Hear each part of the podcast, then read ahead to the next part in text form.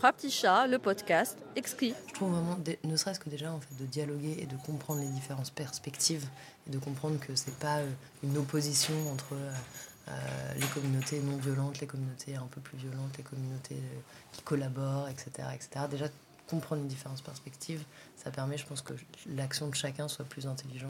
Intelligente raison collective qui veut que nécessairement nous vivions tous 75, 80 ans, le, sens d'une vie. Ce qui me, fascine dans tout ça, c'est que on, est très inégaux dans notre euh, mort et en même temps on est, on est, très conventionnel dans notre manière de, de, préparer ce moment. Et, j'aime bien regarder euh, ce qui peut se faire dans d'autres cultures ou euh, dans d'autres cosmologies et notamment regarder ce qui peut se faire ou ce qui peut se penser euh, dans les cultures euh, mayas. Ce, qui, est intéressant dans la culture maya, c'est qu'ils parlent non pas d'une mort, mais de trois morts. Euh, la première mort, c'est quand tu réalises que tu es mortel. La deuxième mort, c'est quand tu meurs. Et la troisième mort, c'est quand ton souvenir disparaît des mémoires des autres. Et à titre personnel, je toujours considéré que la, la seule mort qui doit vraiment nous préoccuper, c'est la troisième. C'est ni la première ni la deuxième. La première, en général, elle marque la fin de l'innocence, ou en tout cas la, fin de la jeunesse, souvent. C'est euh, d'ailleurs euh, ce qui expliquait euh, l'importance de, la guerre dans, les cultures européennes moderne. La, deuxième, euh, elle est assez terrible, la deuxième mort, la mort physique, c'est que dans, notre euh, époque où on a accordé beaucoup d'importance sur le corps par rapport à l'esprit, la, finitude euh, de notre corps, sa dégradation, sa lente putréfaction est quelque chose de, totalement inconcevable. Et du coup, beaucoup de gens, je pense une, majorité de gens, considèrent que la deuxième mort est la plus terrible.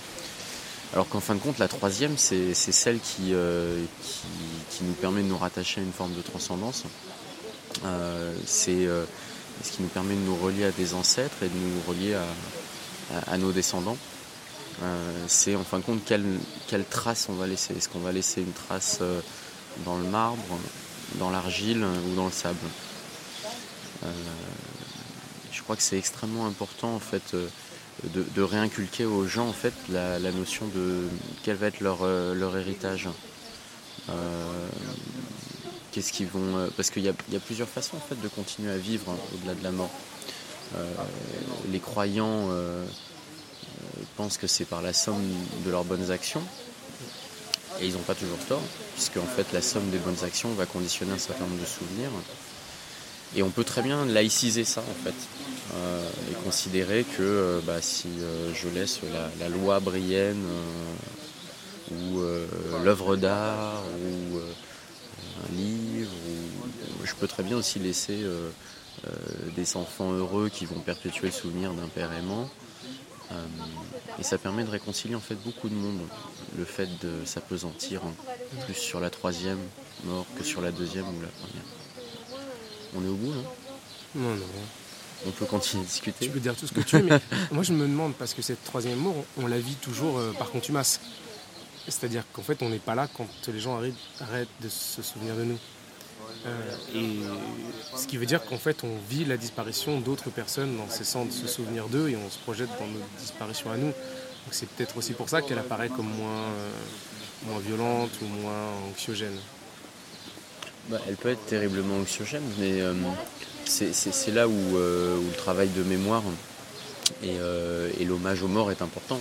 Euh, il permet justement de, en fin de compte, c'est très égoïste de, se, de, se mettre au garde-vous devant un monument aux morts pour un militaire. C'est qu'en fait, il, prépare lui-même sa propre cérémonie dans, un siècle. on pourrait le voir comme ça. Mais et ce qui est intéressant dans ce que tu dis, c'est qu'il y a cette notion de cycle, de chaîne. Euh, nous sommes tous les maillons d'une même chaîne euh, et, nous nous reverrons un jour, euh, dit-on dans, certains cercles. avec la troisième mort, tu es dans à la fois en train de, prolonger euh, l'œuvre de quelqu'un et de, préparer la tienne. Euh, c'est très difficile en fait dans une société individualiste de se dire que tu n'écris jamais sur une feuille blanche. Tu es toujours la suite de quelque chose. Donc tu marches sur les morts. Exactement. Et du coup, celle qui nous rapproche le plus, c'est pas forcément euh, cette décrépitude du corps et mort physique, mais plutôt celle qu'on vit, c'est-à-dire l'oubli de celui d'avant et tu vis, de... Tu vis toujours la troisième mort de quelqu'un, ou de, de plusieurs autres. Euh, et c'est toujours la troisième mort de quelqu'un qui conditionne aussi euh, quelle va être, euh, qui va conditionner ta vie. c'est fascinant en fin de compte. Tu te dis l'héritage d'un Victor Hugo, le jour où Victor Hugo subira sa troisième mort, quelle sera ta condition humaine en fin de compte? Qu'est-ce que ça voudra dire? Ça voudra dire euh, que euh, euh, les combats pour la liberté, l'émancipation auront été tellement intégrés qu'ils deviendront banals et qu'on n'aura plus besoin de lire du Victor Hugo ou bien ça voudra dire tout simplement les notions pour lesquelles les combats, les concepts pour lesquels il s'est battu ont complètement disparu. Miaou.